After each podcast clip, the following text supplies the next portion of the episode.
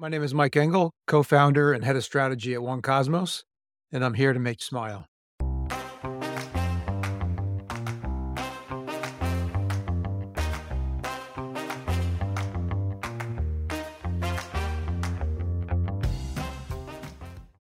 Who are you? This may seem like a simple question, but businesses spend billions of dollars to answer this question about their employees, users, clients, and potential customers. 1Kosmos is a platform that allows businesses to easily and quickly answer this question and thereby manage access control. Think of 1Kosmos as a digital identity that you carry inside your device, which allows passwordless access to your banking app or your employees' internal systems. Mike Engle, the founder of 1Kosmos, is a serial entrepreneur. And in this freewheeling conversation with Akshay Datt, he shares his lessons from his three decade long journey. Stay tuned for the conversation and please do subscribe to Founder Thesis on YouTube or any audio streaming platform.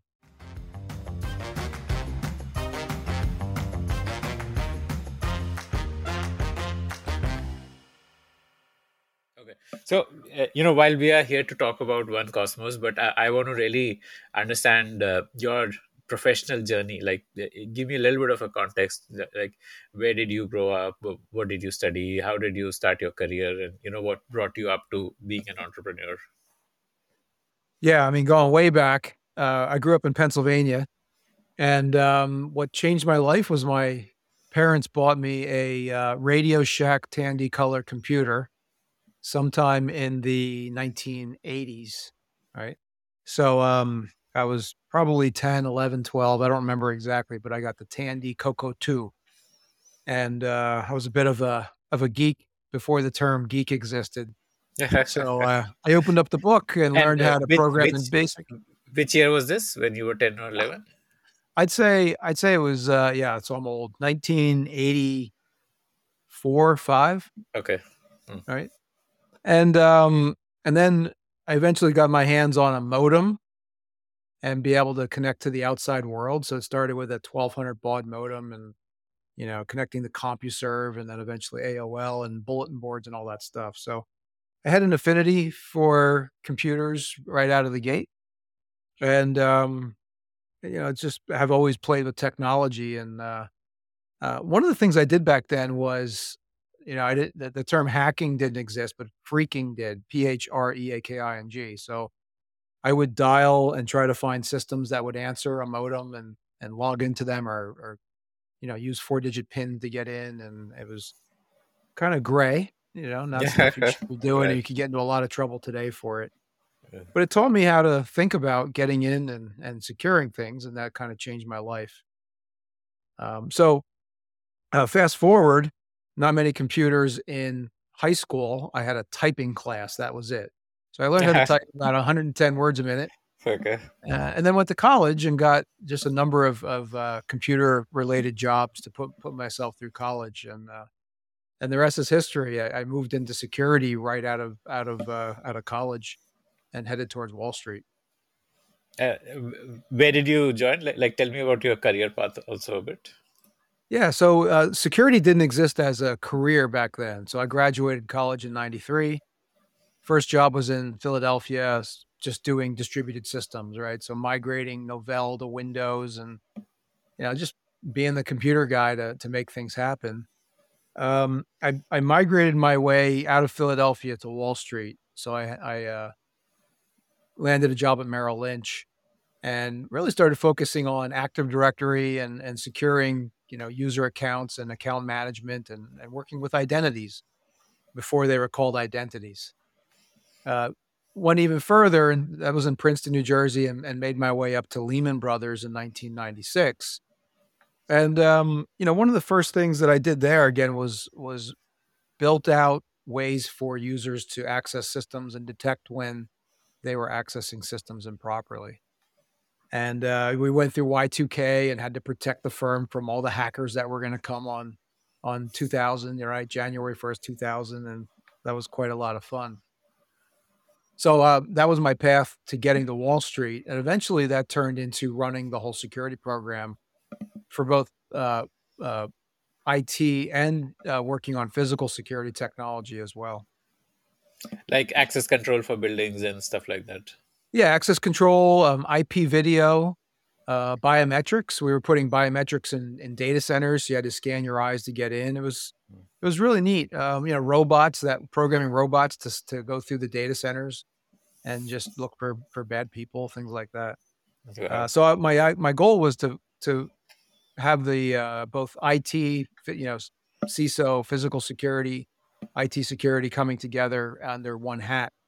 Um, I thought that that might be a converging trend. It turns out that it really hasn't. Right? Not many organizations have physical and logical security under the same umbrella. So, kind of glad that that, that I didn't pursue that too long. But it's neat. It's neat to have both skills uh, in the tool belt for sure. Mm. Did you encounter any threat actors and you know any war stories from Lehman? Oh, yeah, so many. I mean, um, one of the uh, first really uh, gold stars of my career was I wrote scripts to monitor the domain controllers because you didn't have endpoint protection back then. You had antivirus, and so I wrote scripts in Perl. Uh, for those that really, again, want to date myself, and um, it just looked for account strange account activity, and I deployed this on the domain controllers, and the alerts were all going to me. We didn't have a security operations team. This was in the early days, and Friday night, 11:45 p.m., my BlackBerry Research in Motion pager with a little wheel with keyboard on it starts lighting up. It says, "User strange user started doing strange thing." I'm like, oh, "That's really strange," but it's 11 o'clock on a Friday. So I called the help desk. I said, just call me and tell me if anything strange happens. And my phone rang five minutes later. And they said, a whole bunch of bankers just called. They can't get to their files. So I logged into that domain controller and I saw thousands of files getting deleted. And so I disabled the accounts and I, I called called everybody. I, I basically called a you know code red and got everybody in because somebody put a uh, a scheduled task on to get, do elevated privileges and they were trying to take out the whole investment banking division. Oh, so, wow. um, you know, I, it could have been a lot worse. I caught it on Friday night. You know, it didn't go until Saturday, Sunday morning, and we had everything back and restored from backup tapes. Right, we were using tapes back then. Wow. And uh, it was just a really, there's a, a cool win, right? It's so often that that we we don't see the wins in, in infosec. Um, so that was one, and then we got affected by a worm once that got into our environment and took the entire network down in six seconds. Wow. And we had to go visit every Cisco switch and manually reboot it. Mm. So seems some really, uh, you know, that, that was back when you really worried about perimeter, uh, which today is not as much of the focus because of the cloud, right? Mm. So, uh, you know, you've used a bunch of uh, very industry specific uh, terms which a lot of listeners may not understand. Like um, what is ciso? I'm just yeah, CISO, keep asking right? you these terms and you know we can just go through them for people to get some context. Sure. So uh, the term ciso i think really evolved in the 2000s it stands for chief information security officer so today there's a chief for everything, right? I'm chief strategy officer now. There's chief revenue officers, chief operating officer. So the term CISO though is very specific to protecting the information and, and setting all the policies and typically managing uh, a large teams that that do that. So a lot of my friends that are CISOs now, you know, I have teams of 200 people that just do security. So that's what CISO is, and uh, it's a very high stress um, high visible visible job in most organizations. Yeah, I can imagine. Uh, what is endpoint protection? Well, um, I think everybody has experienced it if they bought a new computer, and that's you know anything that protects your computer. Uh, and the endpoint means the the device that we use. It's your Windows, your Mac, your iPhone, or your Android. And so uh, old endpoint protection was just antivirus, Symantec, McAfee, and that stuff is still around. And now they have um, more behavioral detection, right? Like my computer's doing something weird or looking for malware in different ways. So that's what endpoint protection is. And there's there's an evolution of infosec. It started with let's just get a firewall that stops bad guys from getting into my network because when computers first got connected everything was open uh, you could just log in anywhere pretty much and then we put firewalls in place, and then we realized a firewall is, is just something which requires a password before it gives you access. It's um your house. If you have uh, cable or, or broadband internet, has a cable modem, right? Like, and it has a built-in firewall. It stops somebody from just getting in and connecting to your computer. Okay. Firewalls have been around, you know, one of the oldest uh, internet technologies, and that used to be an entire industry. that was like the hot industry was firewalls. Hmm. Um, but today it's gotten you know just so intricate and interconnected that you need obviously much more than firewalls and antivirus. So you were talking about the evolution. It started with firewalls, then. Yeah. So uh, um, there's been you know entire industries that have create been, been popping up every couple of years. You know, like there's firewalls and antivirus, and and then we got into uh, very specific security technologies that that do certain things. It might be I just detect bad things on my network. I see traffic. I see behaviors. There's an entire industry that popped up just to control what websites people go to. They're, you know, they're called web proxies. So, like all these little uh, solutions popped up to help add more security, more controls, because the bad guys are getting more and more creative to try to, uh, um, you know, to get in and steal all of our our secrets. Mm, okay. For uh, like, let's say a, a company doing a billion dollars of revenue, how many uh, tools would the CISO be using for managing security? Yeah, way too many. So what what Okay. happened? Most CISOs, um, you know, they have this emerg this this urgent problem. I have to do. Everybody knows about two factor authentication, right? That's the code that you have to go get after you log in. And so people go out and they buy all these two factor tools and more tools and more tools. There's probably 200 to 400 security tools inside of a, of a good sized organization today. And they're trying to reduce that because every tool has to be managed. It has a license cost, et cetera. Yeah, there's there's too many, I think is the answer. Wow. Okay. Uh, so uh, yeah, I mean, you know, considering that everything is on the cloud, um, most of the cloud applications come with built-in security, right? Like if I'm using, and again, I'm giving a very very simple example, but if I'm using Google for my email, and if I log into a new device, it'll automatically uh, ask me to, uh, you know, verify identity through a like a one-time password on my phone. So why does an organization need to go beyond what uh, a, a cloud application already has available as security? Yes, because um, you know, Google, Microsoft, uh, Facebook, Apple, you know, the, the large uh, companies, they they do a lot and they have a lot of security built into their products, and you want to use as much of that as you can. You know, they're so big, and if you try to rely on just Microsoft to do your security, there's many gaps. What happens if you have a Mac, right? So, uh, you, you know, that's just one incredibly simple example as to why you can't have one solution provider for security. Uh, another example is um, something called privilege access management. So you have your super users, your administrators. They're the, they're the people that get in there and can create and manage everything. There's an entire industry called privilege access management that puts really strict controls because those are the most important systems, right? And your Microsofts and Googles don't do privilege access management. There's billion dollar companies that do it.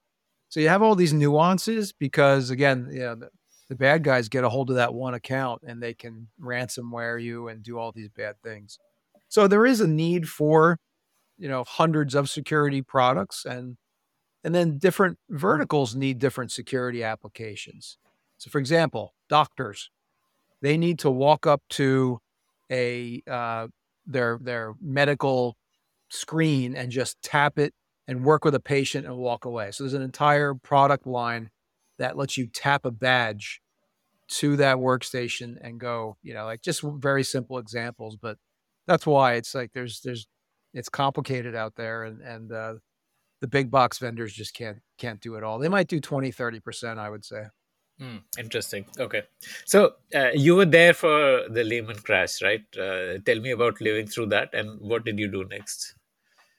Yeah, so um you know, Lehman was was the darling of Wall Street, had phenomenal growth, and um, they got caught up into the real estate bubble, and uh, got overextended, and and um, you know, many of us were there until the end, until 2000 September 15th, 2008, and uh, we thought this could never happen, right? You, you know, it wasn't it wasn't like WorldCom was complete theft by management, right? Complete abuse. This was risky bets. So, you know, we watched it, the stock going down, down. Some of us bought a little bit more because, well, it's two dollars a share. Why not? And uh, uh, there's a lesson. There's a lesson in that somewhere. I can tell you about, you know, uh, risk management. But so, um, I lost, you know, three years of what are called RSUs, restrict, restricted stock units, which is a large part of my pay for three years. But wow. you know, it's a lesson in life, right? There's worse problems I could have, right? I was very lucky to have a good job and to have made, you know, decent money all those years. So, but I got, I was done with Merrill Lynch and Wall Street and driving to New York City every day. So, what happened was Lehman was heavily impacted by 9 11. We had, uh, we had a thousand people in World Trade Center and the plane hit. We had one employee that was in the elevator that died. But that heightened our awareness of security and being able to protect our employees. And so, one of my projects when I got involved with physical security was how do we track our employees and be able to help them in minutes if we ever have another emergency? And so, we were, you know, far more sensitized to the physical presence of our people. So, I got involved with tracking people when they came in the building and tracking when they left because in an emergency, everybody runs out the doors, but you don't know who left. And so we, we, you know, normally you, you, you put your badge to come into a building. Well, Lehman Brothers had you badging out. So now when you run out of the building and you, if your badge was red, we know that there's only 400 people left that we have to, to find. So that was really neat. And one of the uh, technology providers that I used was a company called Two Track. They were based out of, uh, out of London and I really liked their their technology. We were tracking our executives when they went to the Middle East. We were tracking the CEO's artwork in case it got stolen. Like we were tracking everything. So I got into tracking, and I I decided to start a tracking company in 2009. And I started tracking vehicles and and high uh, net worth individuals for security purposes. And uh, that company is called Two Track. It's still around today and has uh, thousands of vehicles and, and uh, hundreds of high net worth people that it tracks today all over the world. So uh, it was neat. Um, I learned a lot about trying to start a company in an economic downturn. Not easy, and uh, made a lot of mistakes on how to grow a company. And uh, between now and then, I've I've started uh, two other companies, and, and happy to tell you a little bit about that as well. But just to wrap up on Lehman Brothers, you know, it was really surreal when the bankruptcy hit and Barclays came and bought our building and um, just a very unforgettable moment. You know, people carrying boxes out on their shoulders right out the lobby with all their belongings uh, on September 15th. Yeah, yeah, yeah, all the iconic photos show that. Yeah. Right. Mm. So, uh, uh, two track would have been like a hardware software product, not just pure software, right? Right. Yeah, little little device you put in a vehicle, or you know, I happen to have an old uh, an old BlackBerry here with the with the keyboard. I was, I was, I was doing a presentation. I got this out for effect, but okay. we would put a piece of software on this. This was the only smartphone mm. before in two before 2008, right? This yeah. was it. Yeah. So we two track had a little app that would track this, and and you, you could push a panic button and call for help, and and uh, that was used by the um, you know some some pretty important people on Wall Street. Mm. Um, so that was good. I, I, I did that for about five years, and again, tracked all kinds of different organizations and people. I guess uh, the you know the uh, consumer technology kind of made the business redundant, right? Like once you have a smartphone, then it's just a matter of downloading an app, and I mean the value creation as a company for you would have been very limited, right? Like if you tried it today everybody has free apps that they can use to track their their people, their kids, right, their children. But there's still, you know, to your example before, your question before, like why, you know, why don't people just use Google or Microsoft or Apple? Well, uh, you know, today we still have high net worth individuals that want a very specific application.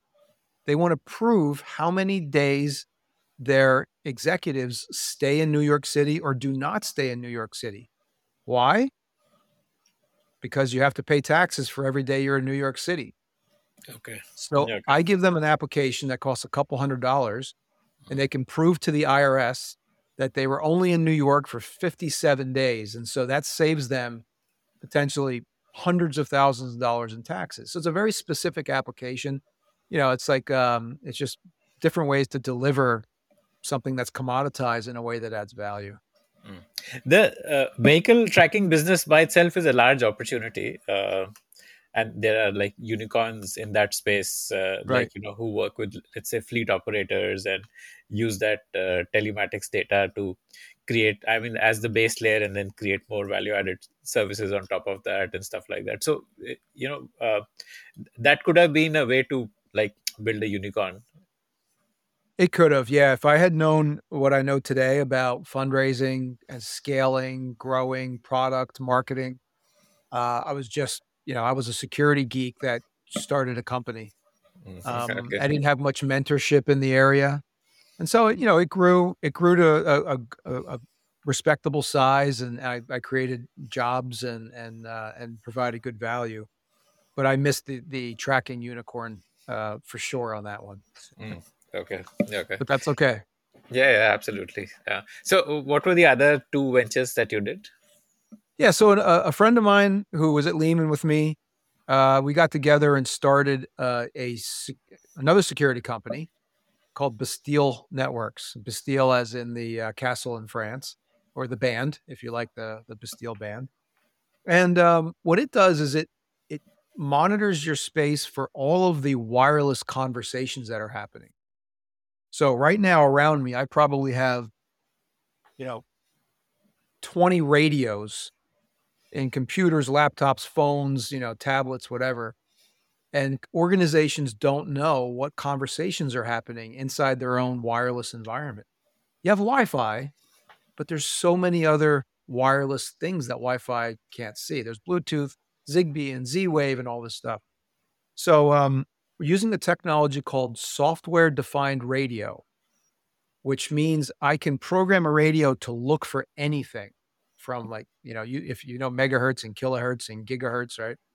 That goes all the way down to 60 megahertz to six gigahertz and just see everything. So what we'll do is uh, the federal government has these areas where no cell phones are allowed, no Fitbits are allowed, no Apple Watches. We put our sensors and we show them what's going on. Uh, manufacturing uses lots of wireless.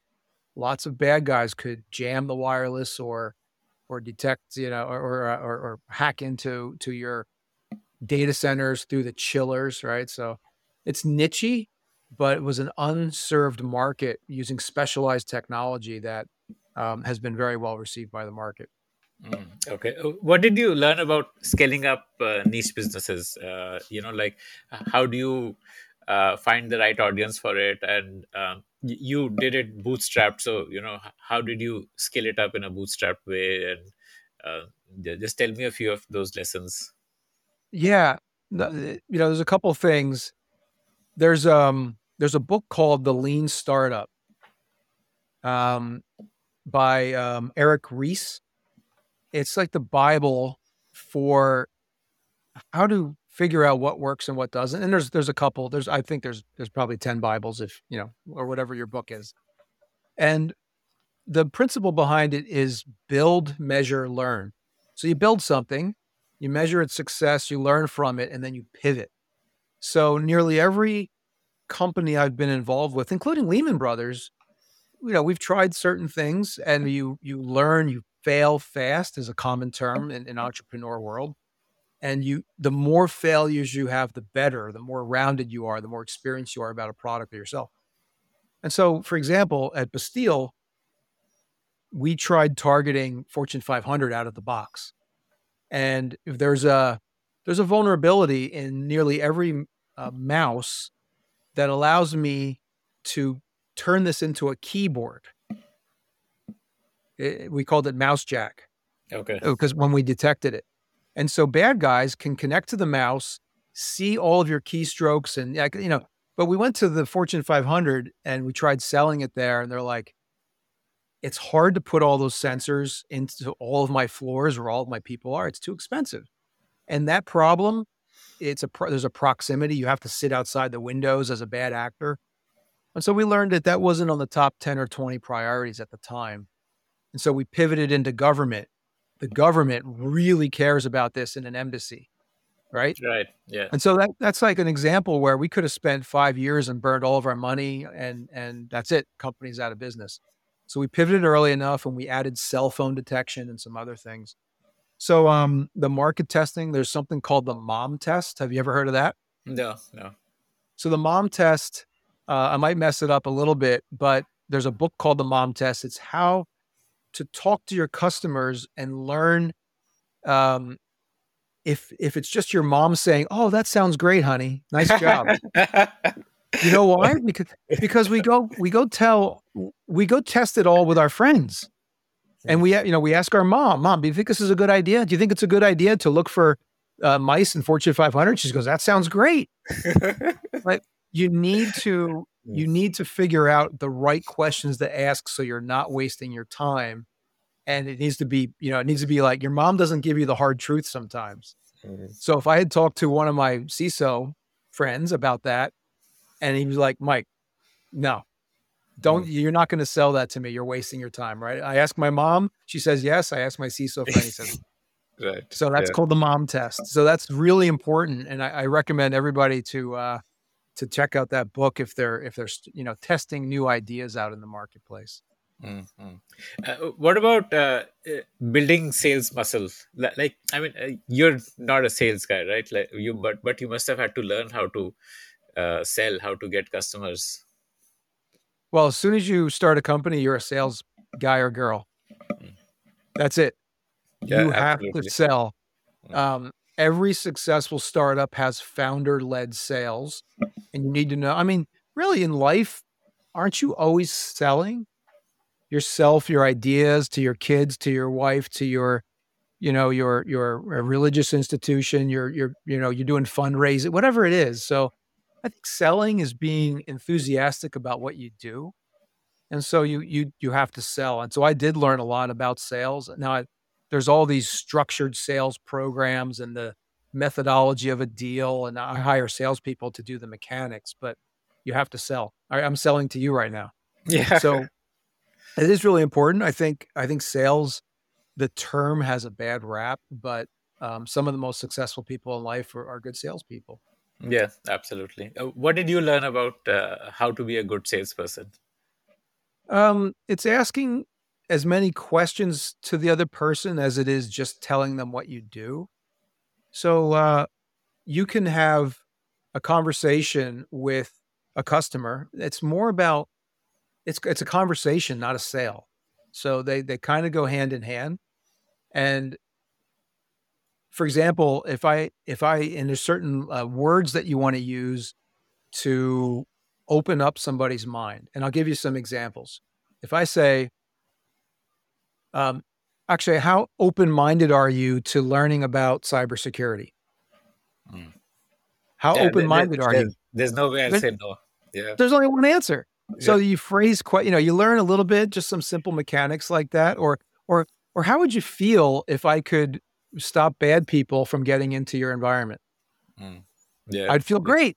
Yeah. Right. So you learn you learn a little bit of of just conversational. There's a little bit of psychology in it, and I've really geeked out on some of that stuff. So I have this list of 20 that they're called magic phrases that wow. I try to work into conversations.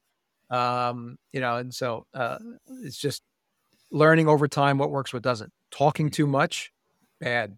Asking questions and listening, good. Right. So uh, I, am stating the obvious, but uh, it's a lot of things that technologists may not think about when they get started. Mm, yeah, yeah, interesting. Okay, so uh, uh, tell me about 1Kosmos. Uh, you know, how did that come about? What's the background there? Yeah, uh, a bunch of my friends that were CISOs. Um, there's like three of them that that kept telling me about this uh, this company and this guy uh, who's who's the founder, you know, my partner in business over here. And so I'm like, I got to go meet this guy. And so I, I met up with him. Um, geez, going on like seven, eight years ago. And he's uh, an entrepreneur as well. His last company, he grew to over a thousand people. His last company is called Simeio Solutions. And so um, I just like the guy. And, and, you know, the, the, one of the most important things when you get involved with a company is liking your business partners. If there's anything toxic there, we've seen many stories where that just doesn't work. So the idea behind the company is all about identity. And if you think about what we struggle with today online, your parents or or you know your friends and family trying to log in and do things, it's so broken. You know, we're we're we're creating new accounts everywhere we go. We can't prove who we are. The bad guys know how to log in as us. And so the idea that that we came up with is let's figure out a way to prove who we are that's easy and repeatable. And uh, the company is called 1Kosmos, as you mentioned. 1Kosmos with a K stands for one universe. Uh, cosmos means universe or world in Greek. And so uh, the idea is you'll have one identity everywhere you go online. Now, when you go to airports or hotels, you have one identity today, right? You're you're who you are from your hometown with your your documents, your driver's license, your passport, you know, your Aadhaar card, whatever it is. And but online you don't have that. So what's happened in the last a couple of years is this has become a very powerful tool for us to hold and use a digital identity. And that's what we really started doing um, from day one is creating a way for you to prove who you are and use that proof over and over again to to do anything online in a safe and secure way. And it's easier than how you're doing it today.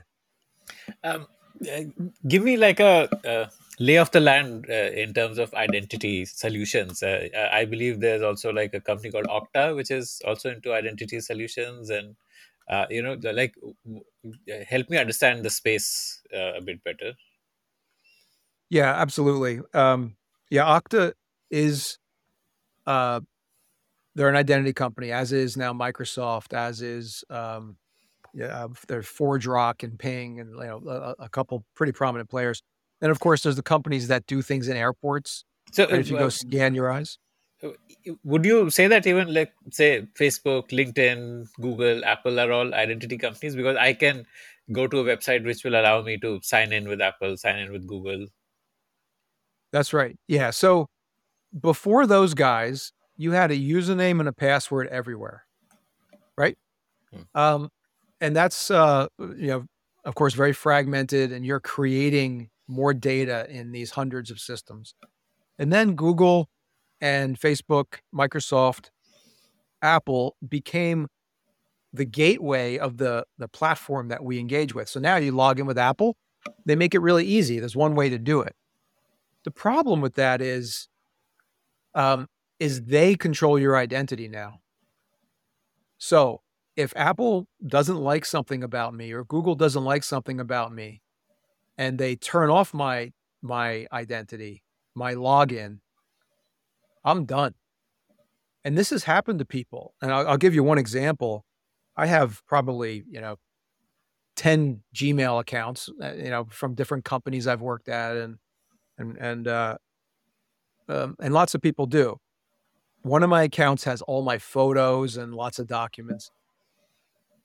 There's a story, and this is you can look this up online of a of a guy who uploaded photos to Google Photos, and Google interpreted a photo as having child like pornographic content. It didn't.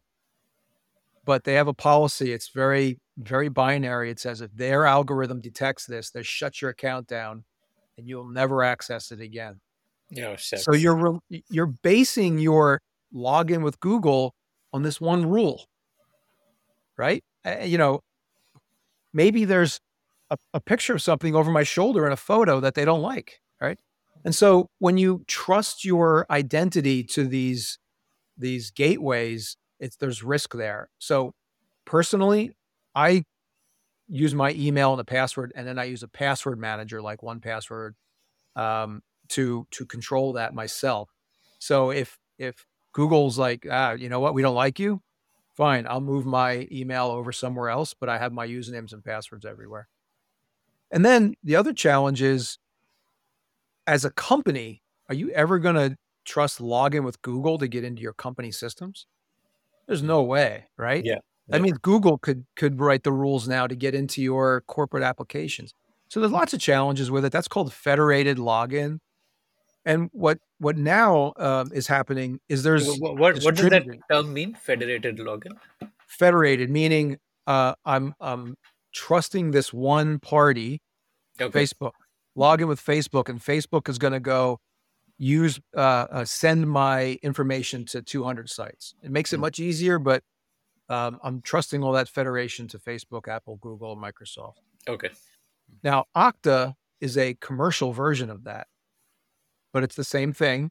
So you log into Okta, and then Okta will send your information to Salesforce.com or you know whatever your business applications are. So they've made a business version of login with Facebook or login with Google that you can kind of write your own rules and control. And there's no way Okta is going to like you know turn it off because this is now that's what they do for a living, right? So mm. Okta's made a great business, but I still wouldn't call them an identity company. I call them single sign-on systems. And the term single sign-on, um, if you've ever logged into your Google and then you logged in somewhere else with your Gmail account, that's it's like passing your your identity to that other entity. That's called single sign-ons.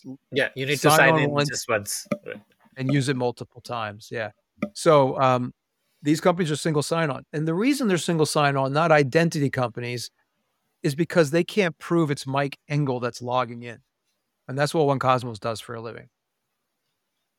And there's a big difference between the two. What is the difference?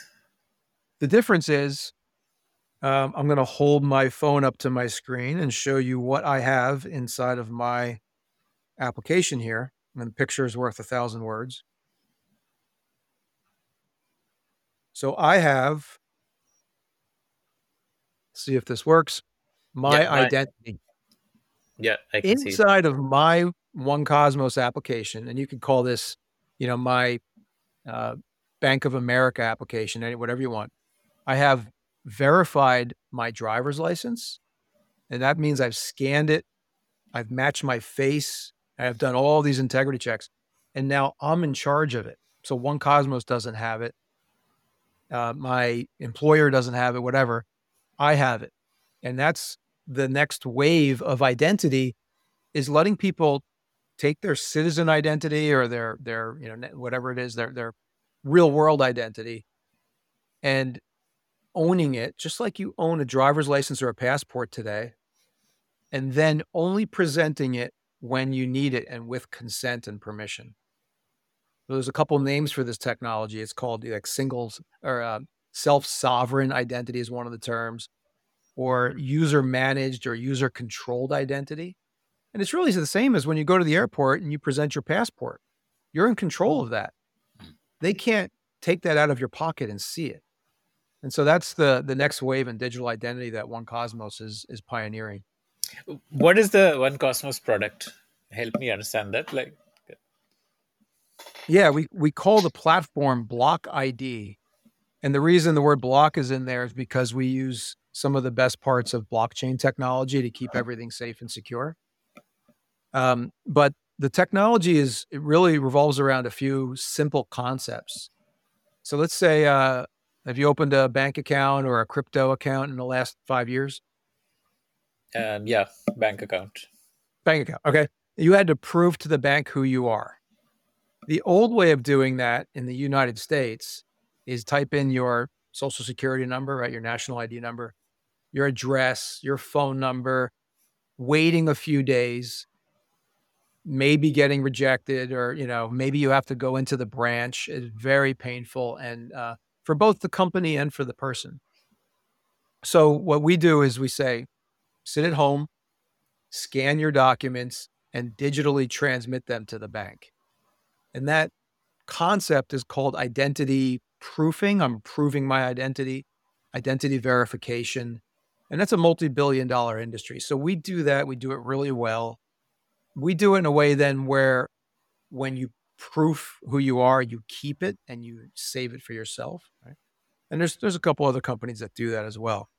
Then we can turn this strong identity into a passwordless experience.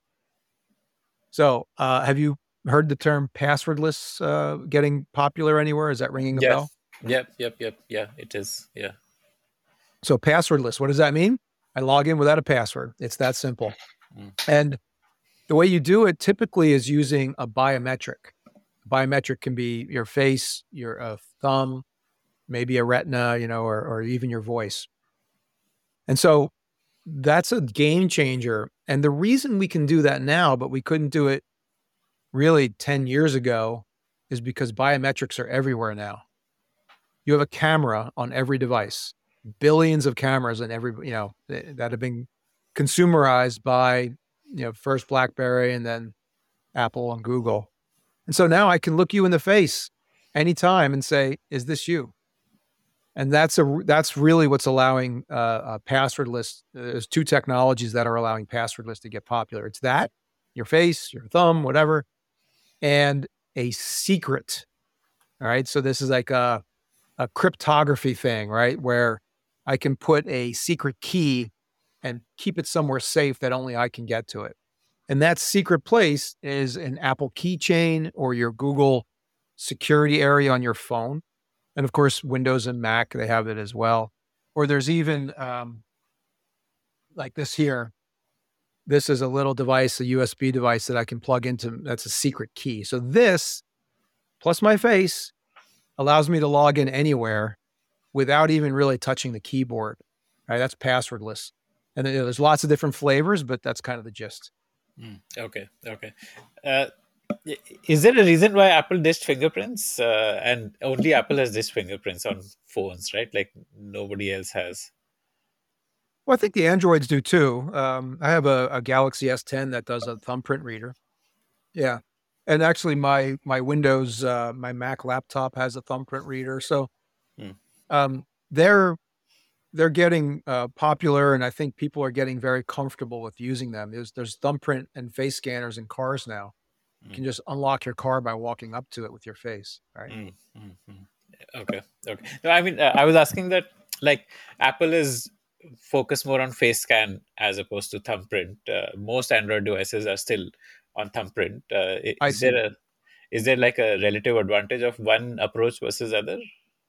Um, I think the face, the way Apple's done it, is is really neat because they're using lidar. They're using like like a form of uh, it's not just their the camera but they're using they can tell the depth of my my mm. eyes and all this stuff um, so it's very accurate it's fast it works in the dark so that's probably they've, they've just gotten really good at it and okay. getting you, people comfortable with it you need hardware to have a strong face uh, identity system and apple obviously has hardware in place so that's why they can go all in on face. Got it. Interesting. Exactly. Okay. Okay. Okay. Okay. So okay uh, like so you said that uh, through uh, essentially you can first create an identity and uh, with that identity uh, on your phone you can now do passwordless login to systems using 1Kosmos? That's right. Yeah there's a couple ways to do it. Mm. so I'll walk through three examples. Normally, you go to a computer system like your remote access or your login to your bank, and it's username, password, you'd enter, and then you go fetch a code or your your app jingles and you say okay. What we can do is we can display a QR code.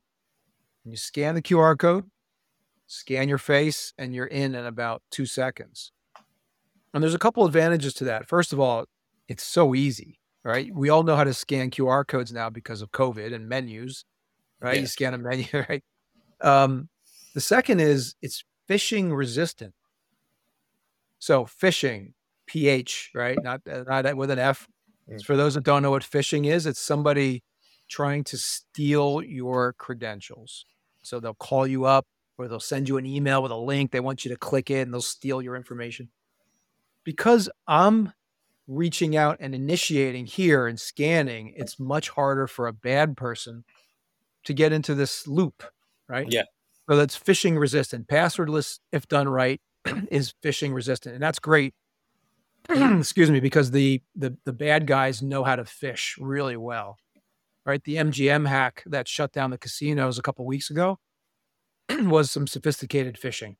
Mm. So, uh, in a phishing attack, essentially, they'll create a replica website of a website where you normally log in and if you're not careful you will just enter your username and password and click on login there might be like a spelling uh, minor change in the spelling of the domain etc so that you don't realize it and that's how they get your password and, and then they can misuse your password exactly hmm. exactly mm-hmm. yeah. and but if you're using the qr scanning then there is no way that i, I mean the whole uh, uh, ability to do that gets eliminated then yeah, because um, there's nothing for them to go get. I just got one today from uh, the the uh, USPS. USPS. It said your a package could not be delivered. Click here to to fix it, and they were trying to get all my information, and it's very well done. Their websites are amazing. Now, if I knew that, if I knew that every time I log into USPS, I have a certain procedure. I have passwordless. I'd look at that and be like, I can't even log in. I have nothing to give you. For example, 1Kosmos, I don't have a 1Kosmos username and password. There's nothing to fish. So when I go to log into my mail, and if somebody, I, I, am sorry, I, you cannot log in as me unless you have my face and mm. and my my authenticator on my phone, right? So that's that's a real game changer from a uh, security perspective. Okay. Um, so okay, now you have this app uh, for consumers to prove their identity uh, what are the businesses who are currently accepting this as a way for you to log in? Uh, you know I, I, mean there are two pieces of this puzzle that you need to solve right? You need to uh, have like consumers uh, give them a way to uh, prove their identity. And then you need to have businesses use this as a way to allow consumers to log in. Uh, so what's happening yeah. on the business side? Yeah there's so you don't need to prove who you are everywhere for example, Amazon, they've never asked me for my driver's license. Hmm. All they care about is I pay my bills with my credit card, right? And they ship me products. It's amazing. Um, so for them, um, they're sort of passwordless, right? When I um, because when I log in once, it stays like I don't know, I don't know how they know who I am, but it, they're always there.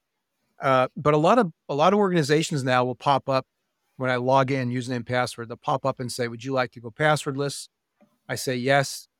And then my iPhone or my Windows will just pop up and say, scan your face or scan your finger. And that's what you'll do going forward. so there's a um, industry standard that's getting really popular. It's called FIDO.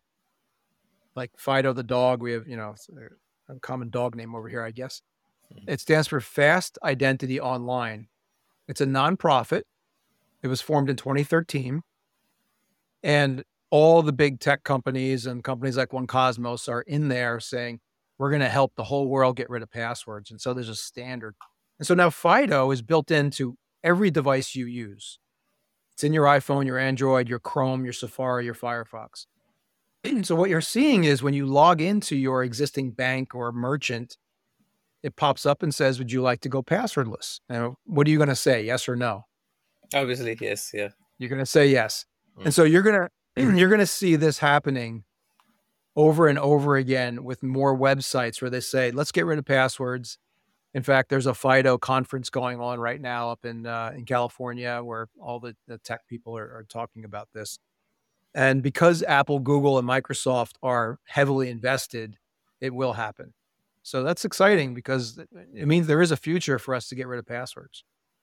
Uh, what is uh, so I, mean, what's 1Kosmos doing uh, in in the Fido ecosystem? And I mean, isn't Fido in a way replacing 1Kosmos? Like uh, you're saying that Fido will allow companies to directly scan consumers. Why would they need a One Cosmos app then?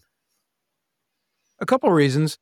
Um, Fido right now is uh, all about the the passwordless part, but it doesn't have identity built into it. So in that example, username, password, would you like to enable Fido? I didn't really prove who I was there. Okay. So a bad guy has my username and password. They could turn on FIDO. well, 1Kosmos says is turn on FIDO if you have a verified identity. Ah, you know, and, and again, you don't need to do that for, you know, ordering a, a $2 razor, but for doing banking, you want verified identity, and we're really good at verified identity. And the other reason is, mm-hmm. you know, there's a lot of devil in the details on how you do FIDO.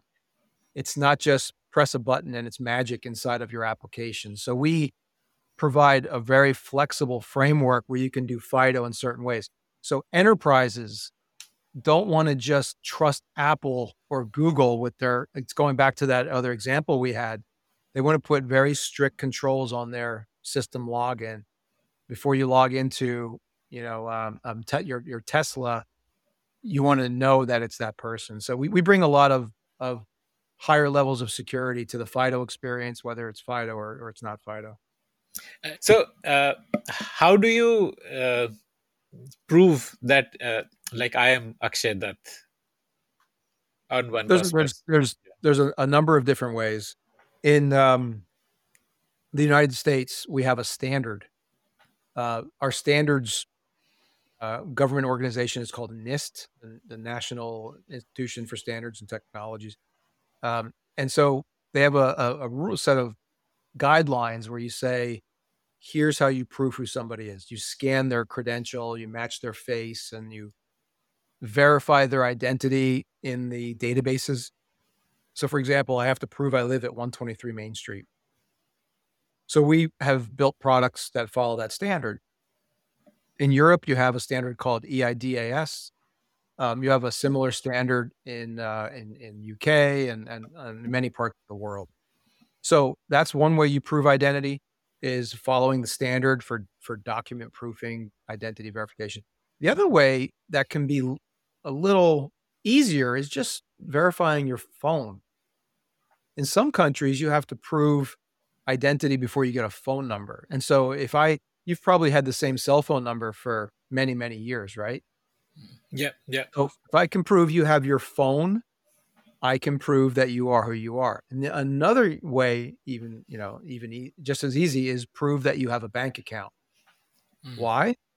Because bank accounts are subject to money laundering checks, right? Uh, anti-terrorism, all those things. Yeah, then so know your customer norms. Hmm. Know your customer, right? and so we have all these different ways and, and you might want to just gently ask your customers to do these things because the, the big the big fear is friction if you create friction when you're logging in and doing something they're going to go to the competitor so we've gotten really good at at gently asking users to prove who they are in a way they're like no problem i really want to complete this transaction so let's just verify your phone number you don't have to bother scanning your driver's license however you're going to scan, you're going to move a hundred thousand dollars or change the routing number on your account. You know what? We need your driver's license. We need your passport. Right. So we've created those custom rules in the platform that make it really easy. Uh, what are the businesses who are using 1Kosmos? And I assume you monetize through businesses, right? Like this is not a consumer product. Yeah, we have we have um, a, a, good number of of Fortune 100 banks that use the platform for their employees to get rid of passwords, right? Because passwords let the bad guys in. So, an example would be one of the largest asset managers in the world uses our platform to log into remote access, right? So, they log in from home and then they log into their Windows or their Mac with our technology because all they have to do is just press a button and scan their face. It's an amazing user experience. It keeps the bad guys out. In the consumer world, we have one of the um, largest banks in India that uses it to authenticate their banking consumers and their employees. It's kind of neat because they're they're using identity for both. We've served the one of the largest uh, uh, telco operators in the world, uh, Verizon, uses uh, our product to create something called Verizon Identity. Um, so it really there's no limit to the type of company that needs better identity, right? You, it's it's because it's so broken, and so uh, we don't really limit ourselves to any particular vertical or uh, or industry. Uh, so, is this a um, like you said a bank in India uses it. Uh, would the bank ask consumers to download the 1Kosmos app, or uh, is it like a white labeled solution that you've built for them so consumers don't know that uh, there is a 1Kosmos which is powering the technology? Uh, we support we support three models. You can go get the 1Kosmos Block ID app and just use it. Um, and, and some organizations do that, especially those that are doing it for their employees because they don't want to manage an app. Um, in the consumer world, it's more common for organizations to get our SDK, our software develop, our, our, our programmers uh, libraries, and build them into their existing app. So when you go, you know, an example would be if you go to the Amazon app, and Amazon wants to prove who you are, then they they call our library, and our library does the identity verification part. So that's the the second model um, and the third is we, they can uh, call our APIs, right? So they can just reach out to us and ask questions and say, could you just go verify them and tell us yes or no? And so we support a very flexible, uh, we call it developer friendly journey for people to, to embed this into their existing applications. Okay. And uh, the business pays per identity verified or something like that? Like how, how, how do you monetize? There's there's a couple ways. Uh, first of all, the price of it, it's priceless, right? Mm. Sorry, I couldn't help. Um, uh, that's like a Mastercard joke. So um, you you you you typically there's two ways. It could be transactional. I need to prove who you are one time, and then you know they they they save it, and that's you know uh, uh usually only done once or twice over a couple of years. And then the other is uh, per user per year or per month because they're constantly using the system, right? How many times a day do you log into your computer? Mm. 20. Mm. So we'll charge, you know, X dollars per user per month and they get lots of benefits from that. So for an organization which is using this for their employees, you would in a way be replacing Okta. No, Okta does single sign on and they do it really well. Okay. And they they do some passwordless too. So there's a little bit of of competitive nature of our product versus Okta or Microsoft. But again, um, they don't do the operating system. Microsoft and Okta don't let you go passwordless into Mac, right? Um, Microsoft does some Windows, but they don't do remote Windows machines, right? So it leaves still a lot of opportunity where we, the way we think about it is Okta, Microsoft, they're here and they have all their applications and they do that really well, right? They've been doing that for 15 years and Microsoft for 40. We sit up here and we say, let's prove who this is. And so Microsoft is going to let you into this system right here, but it's a high security system. So let's go have 1Kosmos verify their identity because we don't do that. Hmm. Right. And so that's a very um, nuanced uh, difference between the single sign on and the identity provider that, that we are up top. Uh, so you uh, like how do you do the operating system uh, uh, part of it? Like you know that I cannot uh, log into my laptop without using 1Kosmos if I'm working for a company which has adopted this. how does that happen? So if if you're using our technology to log into Windows or Mac, when you go to the login screen, you see username, password, and we put a little button on the side that says login with passwordless. Okay. Okay. So we put a little a little piece of software on the on the uh, operating system. Okay. And uh, this is uh, like uh, Microsoft has uh, worked with you for this, or you've created some way in which you don't need to work with Microsoft to put in that button. Yeah, we we create the software. Microsoft they digitally sign it. They they authorize us to to put it out there, and they do that for lots of providers. So there is a um, you know you can't just have anybody writing software for Microsoft, right? Mm, okay. So yeah, there's a, there's a permission model. Okay, okay, okay, got it, got it. Okay, um, interesting. So uh, I'm wondering uh, for a country like India, where you know Aadhaar, which is your offline identity, is also increasingly becoming your online identity, and India has this DigiLocker app uh, through which you can have a digital Aadhaar, and um, you know, so uh, would that not be what you're trying to do? Like it's similar you know so this problem exists in every country they don't have a digital presence. In fact Aadhaar is one of the best in the world uh, in terms of its you know its exposure and its scope right? It's just it's ubiquitous right? But we we have tried scanning Aadhaar cards and it's we do it do it well but people laminate them and they're not very high quality right? There's all these and then you get reflections. But um what we would do is be able to read the Aadhaar card and use that as one source of truth so in that that digital wallet that I showed you, I can simply have my verified Aadhaar right there, and then I can transmit that to somebody.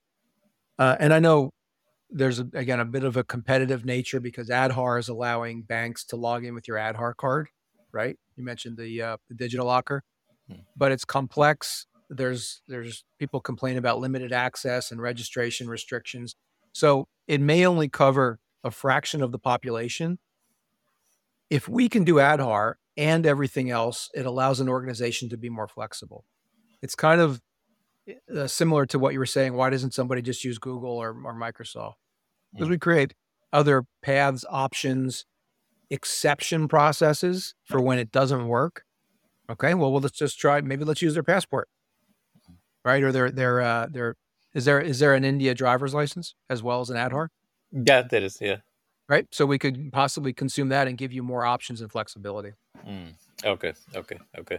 Uh, how, how, are you? Uh, like, tell me about the revenue journey. What, what, kind of revenues are you currently at, and uh, you know, help me understand uh, a little bit about uh, like the customer acquisition journey. How, what you know, what were the early wins over there, and uh, just take me through that a little bit. Yeah, we've. um I think we've been really lucky you know, they say uh, timing is everything when it comes to startups or, or, or being successful. You know, if you if another popular book is Malcolm Gladwell's Tipping Point, where he talks about Bill Gates happened to be at the right place, the right time, had access to a mainframe, and that just created this whole world for him. Right, same thing with Steve Jobs. And so we were lucky that we latched on to identity proofing and authentication very early. Lots of companies do authentication.